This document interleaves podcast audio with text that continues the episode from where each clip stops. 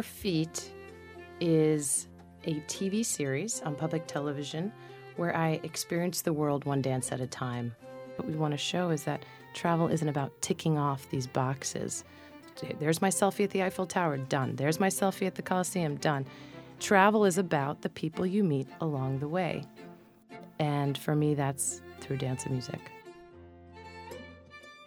That's Mickela Mallozzi, the creator and host of the public television series Bare Feet. And this is Artworks, the weekly podcast produced at the National Endowment for the Arts. I'm Josephine Reed. Mickela Mallozzi had a successful career as a PR specialist in the music industry. It was the kind of job many people aspire to, but Mickela missed creating art herself. She was a classically trained dancer as well as a musician, and she had long been entranced by traditional folk cultures, like the one her parents brought with them from Italy.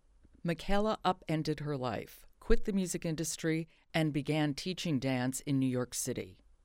She also took her appreciation of authentic folk culture, combined it with her love of travel, and in 2010 created the Bare Feet Project. It began as a blog, which documented her travels around the world, learning the dances and music of each place she visited. The blog morphed into an Emmy Award winning public television series called Bare Feet with Mickela Mallozzi. Mickela has gone from asking passersby to hold her camera as she danced to having a real budget and a talented videographer who now works with her. And along the way, she's found great stories and deep connection through dance.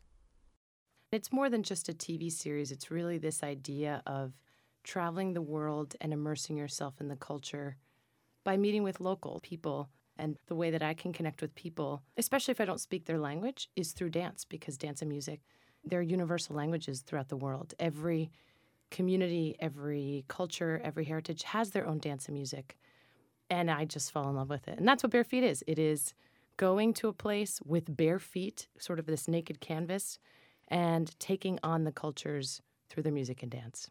This is an extremely unusual way of traveling around the world. I mean, we're used to food travel by now, but dance is still quite different. It's very niche, obviously. No one else is really doing this. And at first it was people looked at me like I was crazy. Like you're you're gonna go what? You're gonna go travel and dance around the world? Okay, good luck with that. You know, and now everyone's like, oh my gosh, I want to do this. This is so exciting. And I think it shows different aspects of cultures that people forget exist. You know, Anthony Bourdain is a pioneer in everything that he does, but especially in the fact that he brought food to the forefront of tourism. You know, uh, going to a destination for the purpose of trying their cuisine, mm-hmm. alongside telling these incredible stories and digging deeper to me, I think the only thing that's more intimate than sharing a meal with someone is sharing a dance with someone. And my approach is the same way is that dancing and learning these dances with people that it's something very important to them. They're very proud of this. And people don't usually take the effort to learn these things about their culture. The second you do that, other doors open. My sister's getting married tomorrow. Come to our wedding. You know, that happens. That actually happens. And I was doing this before the camera was even there. And that's what inspired me to continue it because uh, there were these magical moments of meeting complete strangers especially if I couldn't even speak the language, of all of a sudden I'm part of their family or I'm part of celebrating these traditions with them and I have no idea what they're saying, but you're smiling, you're sweating, you're, you know, it's very, um, it's very intimate, but in a very respectful way and a very humbling way for me. Especially. Right, because you're the student. Right, exactly. A, I'm not going in there expecting to become a professional tango dancer all of a sudden, or oh, and I do want to talk to you about that, but we'll get there. I approach it in the sense of even if they're not a professional dancer, but most of these dances are folk dances, but they grew up doing this. It's in their blood. They've been doing this their entire lives, so they are the expert. And I go in there. Let me try. Let me just take a taste of this, and I want to a- approach it as the pupil and the master pupil, immediately so they understand the humility and also the fact that I'm really excited to want to learn their dances and music. When did you start dancing yourself? Because you you are a dancer. Yeah. I started when I was 3, started taking lessons, jazz, tap. And then when I was 7, I started taking ballet. and sort of fell in love with learning, especially with ballet. There's such a, a strict regimen. It's it's a, a lot of structure, which I really liked and really enjoyed. But having that dance vocabulary my entire life really helps with me to connect with people. You also play instruments, correct? Yes. So I started dancing first, and then I started playing music. And I did everything by ear as a child. And then people would see me playing a little Casio keyboard, and they would say, You should probably give your daughter music lessons. So over the years, I learned piano, I learned how to play the violin, I learned how to play flute, and eventually decided to go the music route for university. So I went to NYU for music composition and stopped dancing for that whole time because when you're at a, a, music school or at a school like NYU, you're either a dance major or you're not. So it wasn't sort of great dance opportunities, but I was in New York City, so there were opportunities to kind of find ways to dance otherwise. But worked in the music industry for about six years, got burnt out, and then rediscovered dance again. It's uh, how we ended up here today. and the rest, as they say, is history. Yes, exactly. One thing I love about Bare Feet is your interest is in traditional arts. Right. I'm curious about your parents. Your parents were born in Italy. Yes. Was music an important part of life in your home as you were growing up? And, and were Italian traditions important? Oh, yeah. Growing up in an immigrant family had and has a huge impact on bare feet, on my life, on my daily life. And that's what inspired me to do this. My first project was deciding to go back to my family's roots in southern Italy in a small town called Minturno. It's on the west coast of Italy between Rome and Naples. Beautiful little town. And I decided I couldn't go on this journey to to discover other people's cultures until I rediscovered my own roots. And yes, my family, we grew up speaking a dialect of Italian. We are very much rooted back to Italy because my family came in the 60s. So they still spoke the language. Both of them are immigrants. And what I realized is my story of having immigrant roots isn't unique to the United States, but it was unique, I think, for the Italian American community in the United States. A lot of people are third or fourth generation Italian. So little did I realize that I was extremely lucky to have family still in Italy. My grandparents still live there. I have aunts and uncles and cousins and so many people. But the beautiful thing about my family immigrating to the United States is they moved to Stamford, Connecticut, which is the sister city of Minturno. And I didn't know that. Oh, yeah. It's a huge population of Mallozzis and people from Minturno and the surrounding area. So it's this little bubble of Minturnesi people so we knew the songs. We would do, you know, holidays, Christmas, Easter, always big, big, big celebrations, especially my family, all of my aunts and uncles. We all lived within 10 minutes of each other. So every weekend we'd have big cookouts. And my family is part of my identity of this growing up. And as a child, I didn't realize the difference that I had compared to other people that I had gone to school with. But then coming to New York and meeting all sorts of people people of Indian descent, Puerto Rican, everything that you can think of, because New York represents every single culture. And you realize everybody really holds on to their cultures in such a beautiful way. But one of the biggest ways of doing that is through song, singing songs, um, telling stories, dressing up in costume, dancing. Having my parents be so proud of their culture and maintaining that culture within our family was one of the biggest inspirations for Bare Feet overall. Mm-hmm. I mean, I think that if I didn't grow up in an Im- immigrant family, none of this would would be happening right now. My my curiosity in the cultural and ethnic roots of other cultures just wouldn't exist. How did Bare Feet actually begin? How did you make it happen? You were just traveling, or not just, you were traveling around and decided that you would learn dances in different places. Sure. And then how did the camera get involved? Yeah, so my first time traveling solo, independently, internationally, was through the NYU Summer Abroad program. And like I said, I grew up speaking, well, sort of speaking, not even that much of, but understanding the dialect that my family spoke. And my sophomore year of college, I decided to take Italian. And I realized I wasn't speaking Italian, I was speaking this other language, and I wanted to really learn the proper language. So I, I studied abroad that summer and took Italian and fell in love with my culture all over again. Back home, it's this Italian American history, roots. It's a different culture from actual Italy. So from that, I was like, I need to travel more. I, I was independent. I was, what, 19? Maybe just turned 20. And every year after that, I made a point to travel. So I applied for a scholarship to study in Rome the next summer. And every year after that, I found a friend of mine was uh, fulfilling a Fulbright in Budapest, stayed there. A friend of mine was backpacking in uh, South America. I said, Where are you going to be this week? He goes, I'll be in Buenos Aires. Okay, I'll go there. You know, you can make travel accessible if you really try. You don't have to spend thousands and thousands of dollars. Just do it on the cheap. So, in all of these places I would go to, especially in the summers, there's all these festivals and religious holidays and religious ceremonies where people are in the streets making music and dancing together. And there's food and there's costume. So, what I would do is just jump in with them. I would literally jump in and start dancing, and they would grab me and, and we'd dance more. And I had this incredible high from that feeling of, of thinking, I want this to happen more often. You know, at that time, I wasn't even a professional dancer. I was just still in the music industry and just loved doing this. And I had this like itch on me. I had this idea over and over and over again. And I quit my job with music and became a dan- full time dance teacher throughout New York City. And kept having this idea. And I told it to a friend. He said, Why don't you start a TV show?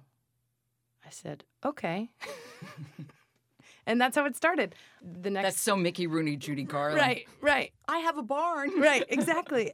I started an LLC. I started a production company. I, you know, decided to approach it like a business right away. I had no production background. I had no TV background. Nothing. Just knew that I loved this idea of combining travel with dance. Like I said before, I don't want to start this journey until I rediscover my own roots. Mm-hmm. So the idea was in January 2010, and I realized that that same year in July is the annual Sagra delle Regne, which is the wheat harvest festival in southern Italy, in, in Minturno, my family's town. I said, let me hire some friends, because I had friends who worked in the industry. We'll stay at Nonna's, Nonna Pina, my grandmother, we'll stay at Nonna's farmhouse and we'll, we'll film and I'll reach out to the dance group and I'll, I'll get to dance for the first time in, in the actual town where my family's from. I spent all my savings.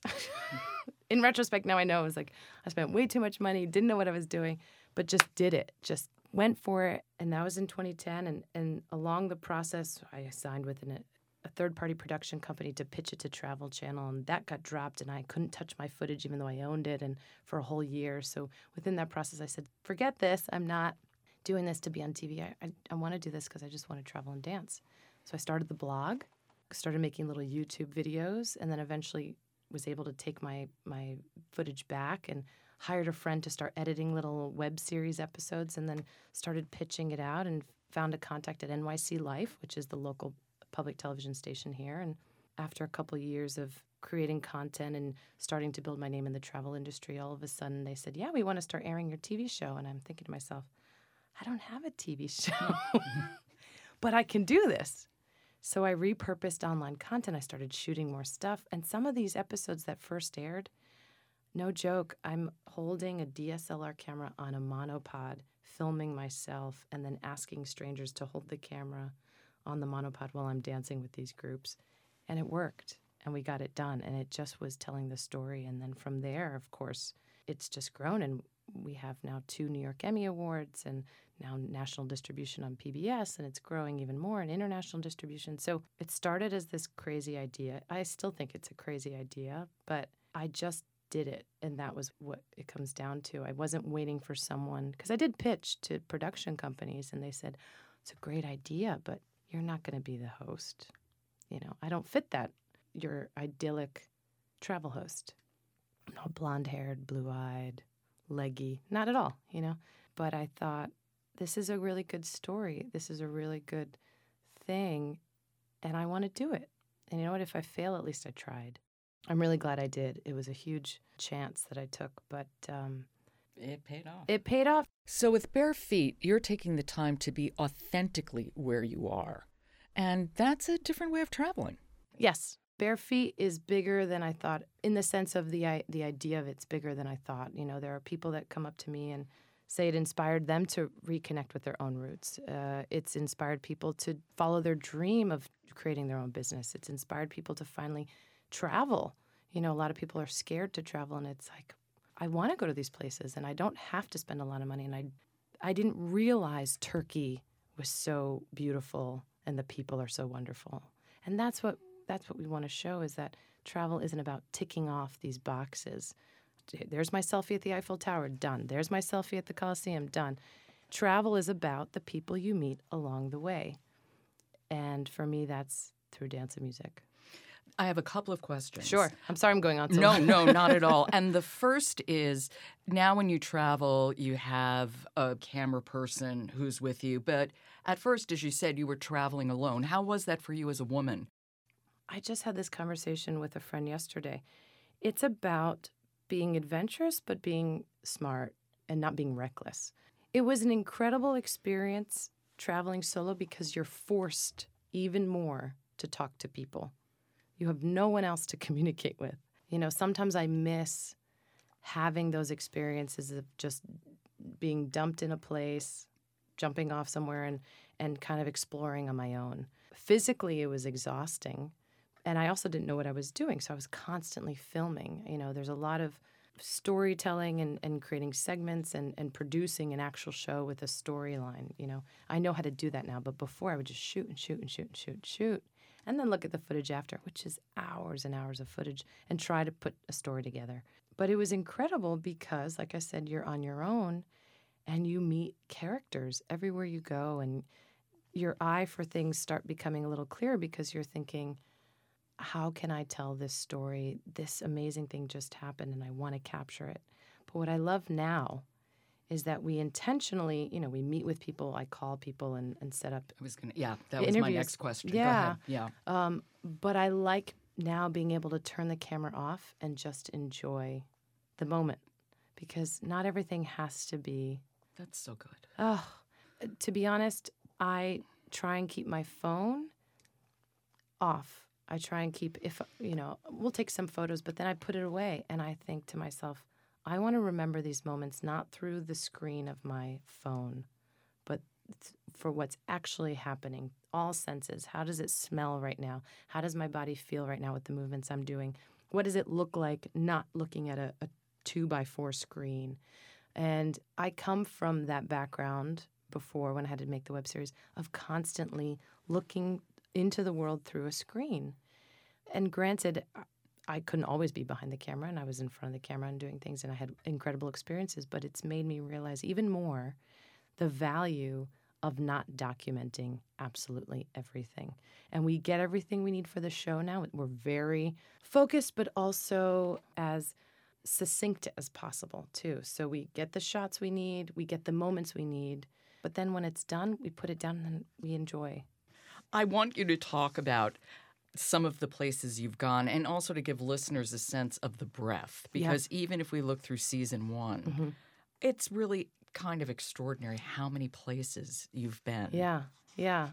Um, so season one consists of 13 episodes, and that starts with my hometown in southern Italy, in Minturno. I go to South Korea to celebrate the Jeju Fire Festival. We're in Turkey, in the hills, in the, the caves in, Cappadocia, and I'm doing belly dance and traditional Turkish dance, uh, folk dance. I go to the Cook Islands to experience their their Dancer of the Year competition.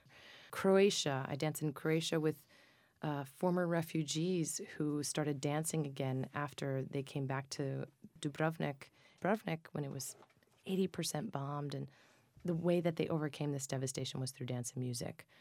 Scotland, I celebrate Hogmanay in Scotland and learn Highland dance and Scottish step dance. We go to Montreal, and uh, not only am I learning Quebecois trad, but I dance with a woman who is a quadriplegic professional dancer because to me, uh, Montreal was an accessible city for people with disabilities, and they made that very apparent. And it's an artistic city, and I wanted to show the openness. Where else did we go? Obviously, Tango in Buenos Aires. We did two episodes in Malaysia. And then we did two domestic uh, destinations. We did the Lumbee tribe in North Carolina, which is a non federally recognized tribe. So it was a very emotional episode for me um, that these people let me in, and I, I attended a powwow and really dug into their history. And then also we did a, a Nashville episode, which was really fun buck dancing and flat footing, as well as line dancing and traditional uh, bluegrass music. I want to I want to talk to you about some of the memorable moments you've Sure, had, sure. and I have a feeling this would be one for you, the tango, Mm. and how that happened. Mhm. So I decided to go down to Buenos Aires, and that trip that I funded myself. That was really early on in the series, and through friends, which is how I usually find people to connect with. Is I reach out to friends first, or I reach out through social media first, and we shot that episode in 2012, and connected with a tango dancer who just took us into her community. You know, she's young and she was a student and she danced with a company and she was a teacher. So she's like, come out tonight, we're dancing here and tonight we're going here and just come. So I had a week in Argentina of interviewing people and taking a few lessons here and there. And then at the very end, I knew I had connected with this uh, tango production, tango house called Tango Porteño which is the, you know the very big elaborate productions. You go and have a huge steak dinner and you're sitting there and there's a, a two hour long show and it's a huge production. And i knew i was going to be in the show. I was told i was going to be a backup dancer. No big deal. I show up two hours before the show and, and the producer of the show comes to me and goes we're, we're so excited to have you here. And uh, this is our choreographer and he's a world-renowned dancer. And i said you're going to be our featured dancer tonight and all the blood rushed out of my hands and my legs and i thought i just learned tango basically five days ago and here i'm going to be on stage as a featured dancer dancing in front of about a thousand people. So it was really nerve-wracking and it's all real. Everything you see on that episode is real. I'm in tears basically just from my nerves and then at the end, getting dressed, and I'm so nervous and so, you know, just just so I want to represent their culture to the fullest and uh, to my best ability. And I'm sitting there nervous, trying to calm down, and I thought to myself, "Holy cow, it's really happening. This is bare feet. This is exactly what I wanted to happen. The whole goal of the show is to jump in and be a part of this, and I did it." This is real. And all of a sudden, I had this huge smile on my face. My body calmed down, and I was like, I actually am living this. And the lights came on, and I had to go on stage, and I had a, the best time. Of course, I was still nervous, but I was like, this is real. This is real. And I got off stage, and the producer came to me and hugged me backstage, and you see it all. You see everything. I had got such a high from it, and I realized, okay, I can do this. It's not going to be the end of the world if I miss a step, but guess what? There aren't a lot of people that can say, I had an idea and I tried to execute it and I did, and it's actually happening. Since then, I, I feel totally comfortable uh, not getting things perfectly because that's human, that's real. And a lot of times people ask me, Wow, Mickela, how much, how much rehearsal time do you have? Sometimes I have 10 minutes, sometimes half an hour. But we show the whole process. I never have a prior rehearsal before the cameras. I like to get everything on camera. Yeah, that was really clear with the tango. Yeah. I mean, I'm in tears. Oh, I'm, I know. I I'm in tears. You mentioned you went to South Korea and you went to Seoul, but you also went to a Korean island where you met some extraordinary women. Yeah. We did a whole day in Seoul. And then we head to Jeju, which is a, a small island. It's considered the Hawaii of, of Korea. The first night, I see these beautiful women, and they're all between the ages of, I would say, 65 to 80, dancing on stage, singing these beautiful songs. And I ran up to them, and I'm bringing the man who's with me to translate because I don't speak Korean. And this was 10:30 at night, the end of the festival. I said, "Can- "Can we meet with them? I would love to dance with them." And they let me dance with them at 11 p.m. at their community center. These are women that dive for shellfish, and it's a lost tradition. It's a dying tradition, literally. That's what these dances and music are trying to pass along. These songs that they used to sing when they would come to sell the fish after they had picked all the fish. And so they just let me jump in. And by the end of it, I'm singing with them. We're dancing together. They're hugging me. And they say, You're one of us now. And just that moment where it's like I'm in tears because these people took the time to let me like come in at 11 o'clock when they're going home. They're ready to go to bed. It's been a long day. And then they share this music. And then they kept wanting to sing more and dance more. And I want to do more. And without dance, that would have never happened. It really is this magical moment. Uh, you're having magical moments all around New York City as yes. well, yes. because it's like around the world in five boroughs. Yep. Yep. Um, you have Bare Feet New York City. Mm-hmm. How did that come to be? So NYC Life, the the local station here, I love working with them, and I've I've appreciate them so much on taking a chance with airing my show to begin with. And I said to them, I said, okay, what if we did Bare Feet in New York City and I'll, I'll write a pitch and we'll come up with ideas. And they loved it. They absolutely loved it. And because I was a dance teacher in New York for so long and I danced in New York for so long and wrote about other performers and the, for the blog for Bare Feet, I had a huge community of people that I could reach out to immediately. Not only were they my friends and my colleagues, but these were people who I admired and respected. So it's been a huge success. It's now the number one show on NYC Life. And we just have fans reaching out all the time saying, You sure you're in New York? It feels like you were in Serbia, or it feels like you were in Mexico, or it feels like you were in India. And that's the beauty of New York City. When I was writing the blog, I couldn't afford to travel this much, but because I lived in New York, which is one of the most diverse cities in the world, I had access to cultural dance and music every single night. And it was really fun to dive back into that it was really fun to rediscover my own city in this magical way. And it's just been this really fun journey of traveling the world within the five boroughs of New York City. And I think uh, the biggest response we get from people is, man, I had no idea our city had all this to offer, which is the best response because it, it, it inspires them to go and kind of dig a little deeper into, into their own city. What really touched me and really pushed me to do Bare Feet in NYC is the idea, which goes back to my family. I'm come from a family of immigrants, and we really feature first, second, third generation immigrant families and how they preserve their culture through music and dance for Barefoot in NYC. So it was a direct correlation with how I grew up. I wanted to meet people who had the same experiences in other cultures and to see how they're still preserving. I've found my voice truly in this new season. And so this will be our season two for national PBS. So for those of you who are not in New York City, you'll be able to watch this starting next year on all the PBS stations. And we look forward to it. It's it's it's just fabulous. Thank you. Oh, Mickela, thank you so much. Thank you. I so appreciate it. I really appreciate and it. And thank, you. you for coming in and thank you for this fabulous work. Thank you. That's Mickela Mallozzi, the creator and host of Bare Feet. You can check your local PBS station for airtimes for Bare Feet with Mickela Mallozzi or go to the website, travelbarefeet.com. The music we're listening to is Second Baghdad, composed and performed by 2015 National Heritage Fellow Rahim Alhaj. You've been listening to Artworks produced at the National Endowment for the Arts. I'm Josephine Reed. Thanks for listening.